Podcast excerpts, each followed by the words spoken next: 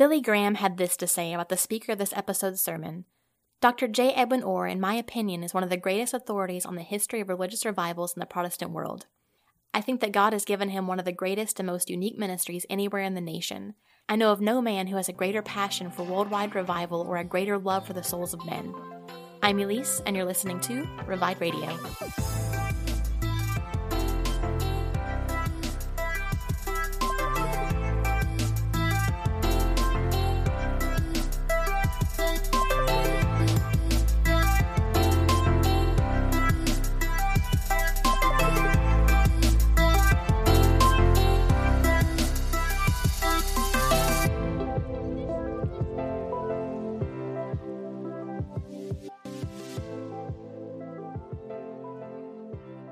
J. Edwin Orr was born January 15, 1912, in Belfast, Ireland. January 15th was not only the day that he was born, it was the day he converted, married, was ordained, and also the day he became a chaplain in the U.S. Air Force. His family life was rough. His father and three year old sister both passed away in 1922 when Orr was 10 years old. Later, his older brother Alan became ill and died at the young age of 25. He became the sole source of income for his family for the next few years, working as a clerk in a bakery. Around 1930ish, when he was 19, he and a friend began evangelizing in the streets of Belfast with an international youth evangelistic group called Christian Endeavour. Interesting to note about this group, whose full name is the Young People's Society of Christian Endeavour, their president and founder, Edward Clark, drew heavily from other pastors, especially Presbyterian minister Theodore Cuyler. Clark shaped the concept of youth ministry. Previously, youth had been classified with children and not considered capable of active Christian involvement. If you want to hear more about Theodore Cuyler, check out the episode Revive Thoughts did about his life, complete with an episode he preached entitled The Value of Human Life. I'll link it in the description of this episode if you want to check it out. Now back to J. Edwin Orr. By 1933, when Orr was 22, he felt a strong call from God to do traveling evangelism full time, very much against the wishes of his family and friends. He left Belfast and moved to London, preaching across the British Isles. Soon he was preaching all over the world Europe, parts of the Middle East, North America, New Zealand, Australia, South Africa. He visited all these places to preach the gospel within three years. In 1937, he sent a telegraph to Ivy Muriel Carroll Carlson asking her to marry him. The two had met during his brief time in South Africa. He traveled back to South Africa and the two were married. Following their marriage ceremony, they preached the gospel to their guests and stayed back to answer questions about their message. The couple had four children and traveled to 150 countries. He wrote roughly 60 books regarding Christian living and his personal experiences. He helped form the Revival Fellowship team in 1938. He and Andrew Gih traveled throughout the parts of China not occupied by the Japanese. The two spent most of 1939 raising war relief funds for Chinese children orphaned by the war. In the span of six years, he obtained his MA, THD, joined the U.S. Air Force, served in World War II, wrote a book, and finished his doctorate at Oxford, writing and publishing his dissertation on the Second Evangelical Awakening in Britain. He saw extensive service during the war, serving with the 13th Air Force in Bismarck Archipelago of Papua New Guinea, and being involved in campaigns in Borneo, the South Philippines, Luzon, and China. He served as a chaplain in the same country he had evangelized five years earlier. He earned seven battle stars and finished with the rank of major. He wrote about his military experiences in the book I Saw No Tears. When he was discharged in 1946, he evangelized across Korea, China, and India to Cairo and then to South Africa. He and his family settled in California but continued traveling and speaking all over the world. In 1966, he became a professor at Fuller Seminary. He taught until 1981. In 1974, he founded the Oxford Reading and Research Conference on Evangelical Awakenings, whose participants gathered together each summer to hear and present papers on revivals. He was hugely influential in the life of Billy Graham, serving as his advisor from the start of his crusades. He was also one of the five original board members of the Campus Crusades for Christ and helped form the Prayer Breakfast movement. He passed away in 1987 after experiencing heart troubles in his later years. We'll have more sermons by J. Edwin Orr in future episodes, and I'm looking forward to getting into more details about his life then. This sermon is entitled The Power of the Holy Spirit, Orr speaks on the mischaracterization of the third person of the Trinity. It's a very good reminder to us as believers to understand the Holy Spirit biblically in relation to his equal power in the Godhead.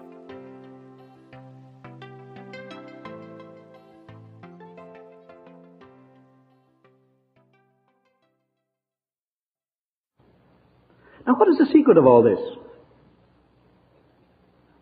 I could give you so many more illustrations and facts, but I don't need to convince you further, I trust. This movement lasted roughly a generation.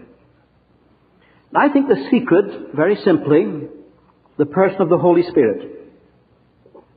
There's a verse that puzzled me a great deal. I wonder if it's puzzled you. Not by might, nor by power, but by my spirit, saith the Lord.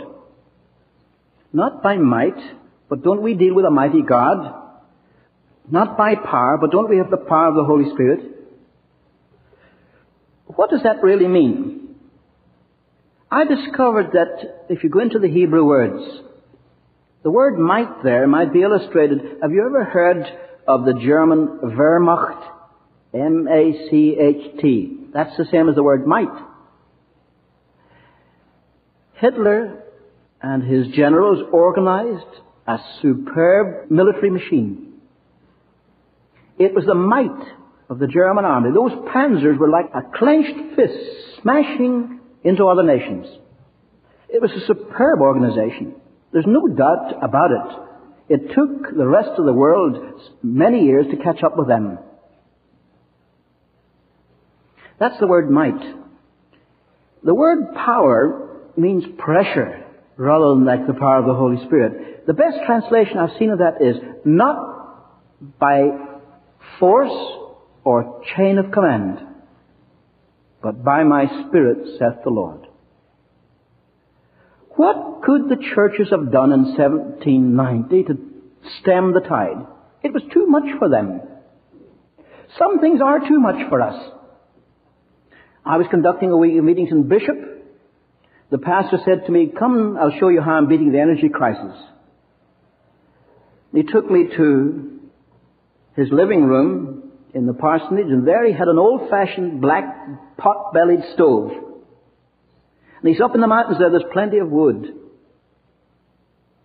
And he said, I'm saving a lot of money. I don't have to buy oil anymore. Well, I said, that's good for you, but I said, I doubt if it would work in Los Angeles. First of all, they wouldn't let us have incinerators, so I doubt if they let us have pot-bellied stoves again. Besides, we wouldn't have enough wood. In one sense, this energy crisis, too much for any Christian congregation, isn't it? Too much for any little firm. It's a world crisis. And that's what the churches faced in those days. And the answer was not by organization or chain of command, but by my Spirit, saith the Lord. Now the disciples said to the Lord Jesus before his ascension, Lord, will you at this time restore the kingdom to Israel? They had been told that the Messiah would bring an end to the tyranny and they expected him to do this now. And the Lord Jesus said, It's not for you to know the times or the seasons which the Father has put under his own direction. But you will receive power after the Holy Spirit has come upon you. And you will be my witnesses, both in Jerusalem and Judea and Samaria and to the uttermost parts of the earth. There was that great commissioning. Now, what did he mean when he said, You will receive power? I'm thinking, for instance, of different illustrations. I talked to a farmer up in the San Joaquin Valley. I said, Are you all prepared for harvest?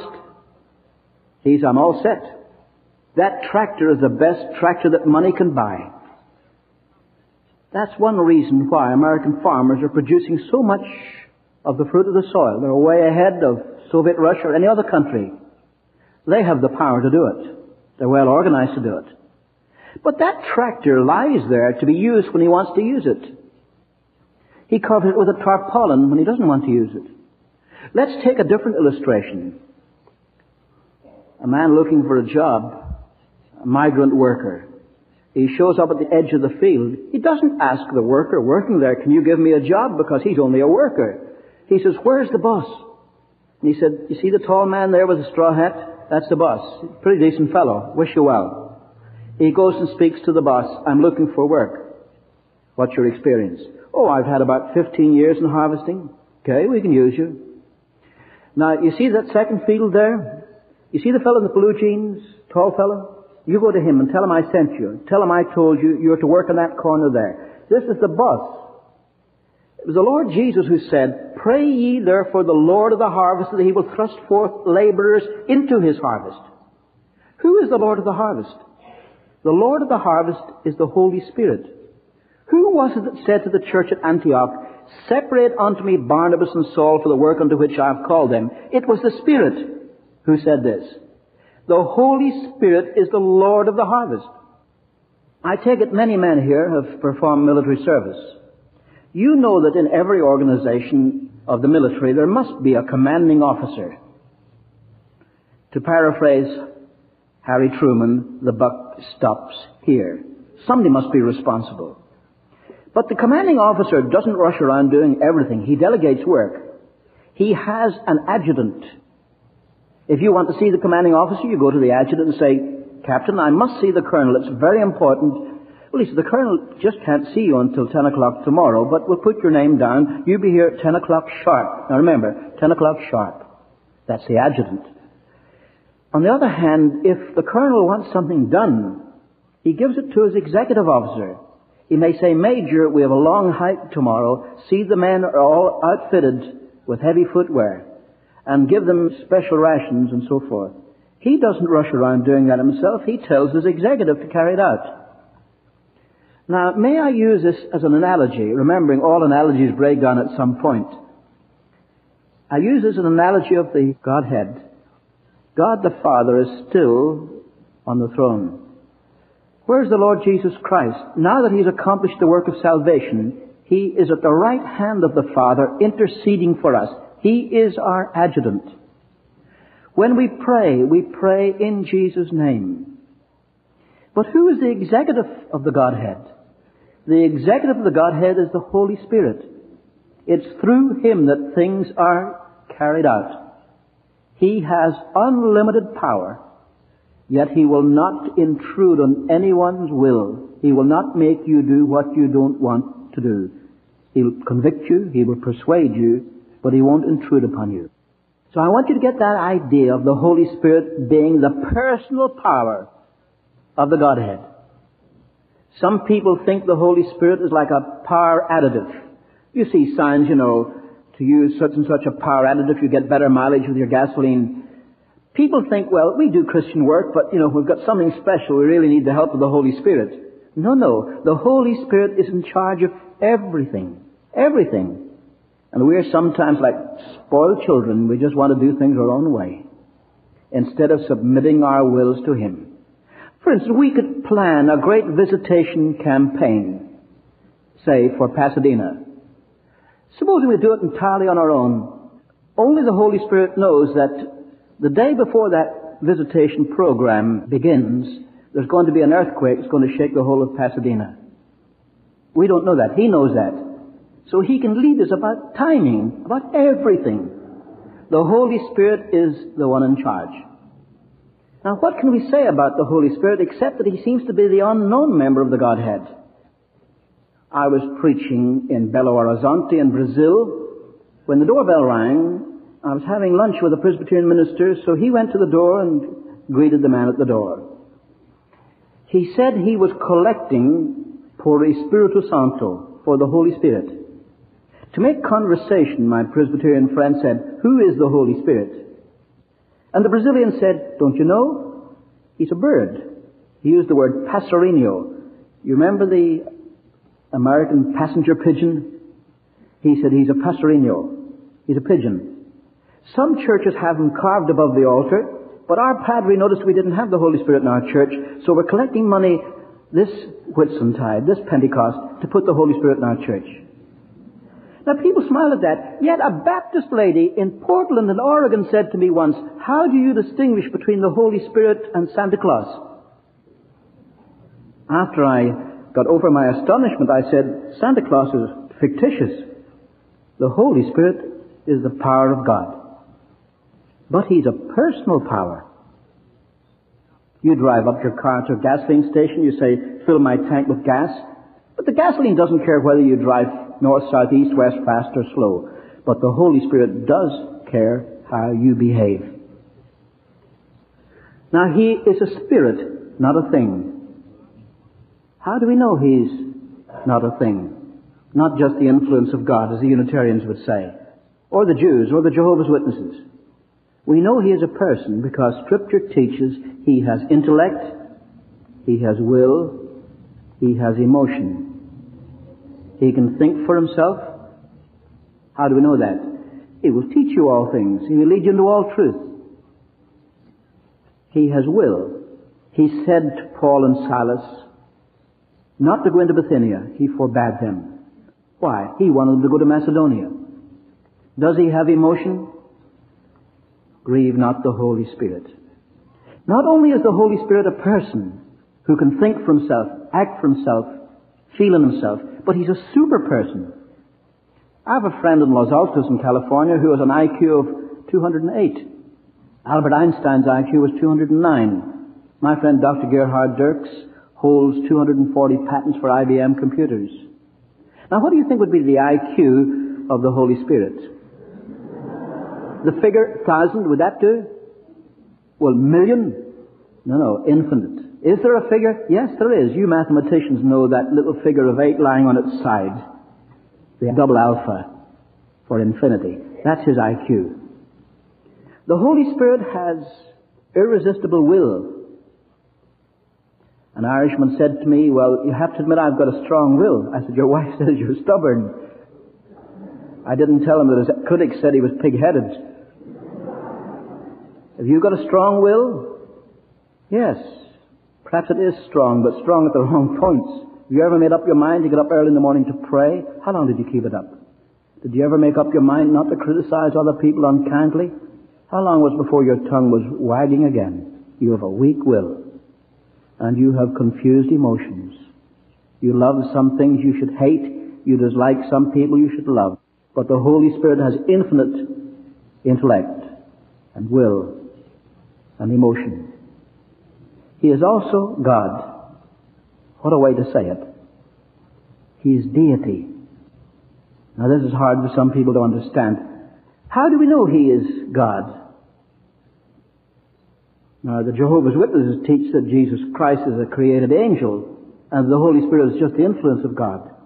But how do we know that this person, the Holy Spirit, is deity? Well, if He's not, what could He be? Could be an angel, what other kind of life? Human, animal. Now we look at what the scripture says. In what way does God differ from all his creatures? You'd have to say, well, he's omnipotent, omniscient, omnipresent. That means he's all powerful, all knowing, everywhere present. Men are not omnipotent, omniscient, omnipresent. Neither are devils. Neither are angels. Certainly not animals. But only God. Can you think of a verse of Scripture that suggests that the Holy Spirit is omnipotent? The second verse of the Bible. The Spirit of God moved upon the chaos in creating the world. He can create. Can you think of a verse of the Scriptures that teach that the Holy Spirit is omniscient, that He knows everything? Well, He'll teach you all things, but there's a better verse still. It says, just as it takes the spirit of a man to comprehend the thoughts of a man. So only the Spirit of God can comprehend the thoughts of God. You have a pussy cat at home, you stroke the cat, the cat knows you're pleased. Kick the cat out of the way, the cat knows you're cross. But if you're worried about your income tax returns, the cat doesn't know what's bothering you. It can't comprehend that, can't take it all in. Only the Spirit of God can comprehend the thoughts of God. How much does God know? Everything. How much then does the Holy Spirit know? Everything. He's omniscient. Is he everywhere present? Whither shall I flee from thy spirit? If I ascend up into heaven, thou art there. If I make my bed in hell, thou art there. The Holy Spirit is everywhere. Therefore, he's deity. You say, yes, but I don't understand. How can he be a person and be deity? Well, that's a mystery you have a body that's alive, a soul that's alive, a spirit that's alive. For instance, pinch yourself. You have feeling in your body. When you step outside the church, you'll probably say it's a little chilly tonight. Cools off here so much in California. You feel that in your body. But when our flutists were playing, we were stirred by good music in our souls. It's in our soul we feel patriotism, certainly not in our bodies. Otherwise, a big fat man would be more patriotic than a little thin man. and in our spirits, we have conviction too. We worship God in spirit. You know, I meet all sorts of people. I had a pastor once who thought that it added to the spirit of the meeting to dim the lights and raise them again, you know. He would dim them and so forth. That's not spiritual, that's psychic. I don't object to it, but it's not spiritual, it's psychic. Maybe it saves distraction. You don't see the person directly in front of you. But you have a spirit. The Holy Spirit bears witness with your spirit that you're a child of God. How did you arrange to be body, soul, and spirit? Well, you didn't arrange it, but you are. Now, in the same way, we add up all the Bible says about the Father, we find He's the eternal Father. We add up all the Bible says about the Son, we find He's the eternal Son. We add up all the Bible says about the Spirit, we find He's the eternal Spirit. One God, but revealed to us as Father, Son, and Spirit. It's a mystery, but it's true. Is there any good analogy of this? I'm afraid not. One lady came to me recently, she said, I'll give you a good illustration. An egg. I said, I beg your pardon. She said, I said an egg. Said, an egg has a shell and a white and a yolk. But I said, there's no oneness there. The shell is made of calcium, the white is made of albumin, the yolk's made of fat. Those are three things wrapped together. Whereas we believe Father, Son, and Holy Spirit are of one essence. A Baptist pastor in Tempe in Arizona said to me, I'll give you a good illustration. I am father to my family, pastor to my congregation, and a citizen of the state of Arizona. I said, well, keep your functions straight. You kiss your family goodbye, but you shake hands with the congregation at the door and you go into a polling booth and you vote in the elections. But I said, that's one man acting in three ways. That's not God. Jesus wasn't the Father dressed up for a certain role. There's no real analogy. But the truth being revealed to us, you'll find God's footprints in creation. Friends, everything that happens is future, present, and past. All three form time. I could give so many illustrations like that. Now, why do I mention this? The whole secret of revival is the Holy Spirit. He's the only one that can do it. It doesn't mean we can't do anything. We can pray. And trusting Him, we can preach the Word powerfully. We can witness by our daily living. But when it comes to things of this magnitude, only the Holy Spirit can bring about the renewal of our nation or the Christian church throughout the world. Therefore, we should start asking Him to do it. Then when we pray, He tells us what to do. It's as simple as that. Yet some people are afraid of the Holy Spirit. I know some ministers, if they thought that a movement of the Holy Spirit was beginning in the congregation, they'd say to themselves, I better not let this get out of control. They're afraid of the Holy Spirit. You can be afraid of Satan's counterfeits and take every measure against that. But don't be afraid of the Holy Spirit. Because one of his titles is, He is the Spirit of Jesus. And another title is, He's the Spirit of Christ. Do you love the Lord Jesus? Well, then you surely ought to love the Holy Spirit. Because He is the Spirit of Jesus, the Spirit of Christ. First time I ever heard that little chorus, There's a sweet, lovely Spirit in this place, was in Donn Moomaw's church up in Bel Air. And I felt the hush of the Spirit there. Do you remember you were in trouble? And the Lord comforted you? That was the Holy Spirit. Do you remember you faced temptation, but you were fortified? That was the Holy Spirit. You remember you were deeply convicted of sin, but now you look back, you think, I surely needed that. That was the Holy Spirit. The same Holy Spirit is concerned with the work of God throughout the United States and all the world. He's in charge. Therefore, it's about time we started talking to Him. But whether you're praying for a renewal in your own life, or revival in this congregation or awakening all over this country or throughout the world, the lesson is the same. It's the work of the Holy Spirit. Now, Charles Finney said revival is nothing more than the right use of the appropriate means. If he had said that of evangelism, I could have accepted it. But the scripture doesn't say that. It says, Wilt thou not revive us again? Revive thy work in the midst of the years. And in the New Testament, times of refreshing from the presence of the Lord. It's time for the Lord to work. Let us pray. Search me, O God, and know my heart. Try me and know my thoughts.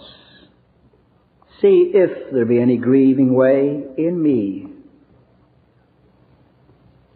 Then lead me in the way everlasting. O God, when we contemplate the sin and unrighteousness in our nation today, wilt thou not raise us up again? Pour out thy Spirit on the church to revive us and on the people to awaken them. Then give us the privilege of bringing them in. For that's the work thou hast given us to do. Amen. The Holy Spirit is the Lord of the harvest. I really liked what he said about the Holy Spirit not being a power additive. He is the full power of the Trinity, equal in divinity, possessing omnipresence, omnipotence, and omniscience. If you enjoyed this episode, please be so kind as to review us on Apple Podcasts or wherever you listen and spread the word. Thanks for listening. I'm Elise, and this is Revive Radio.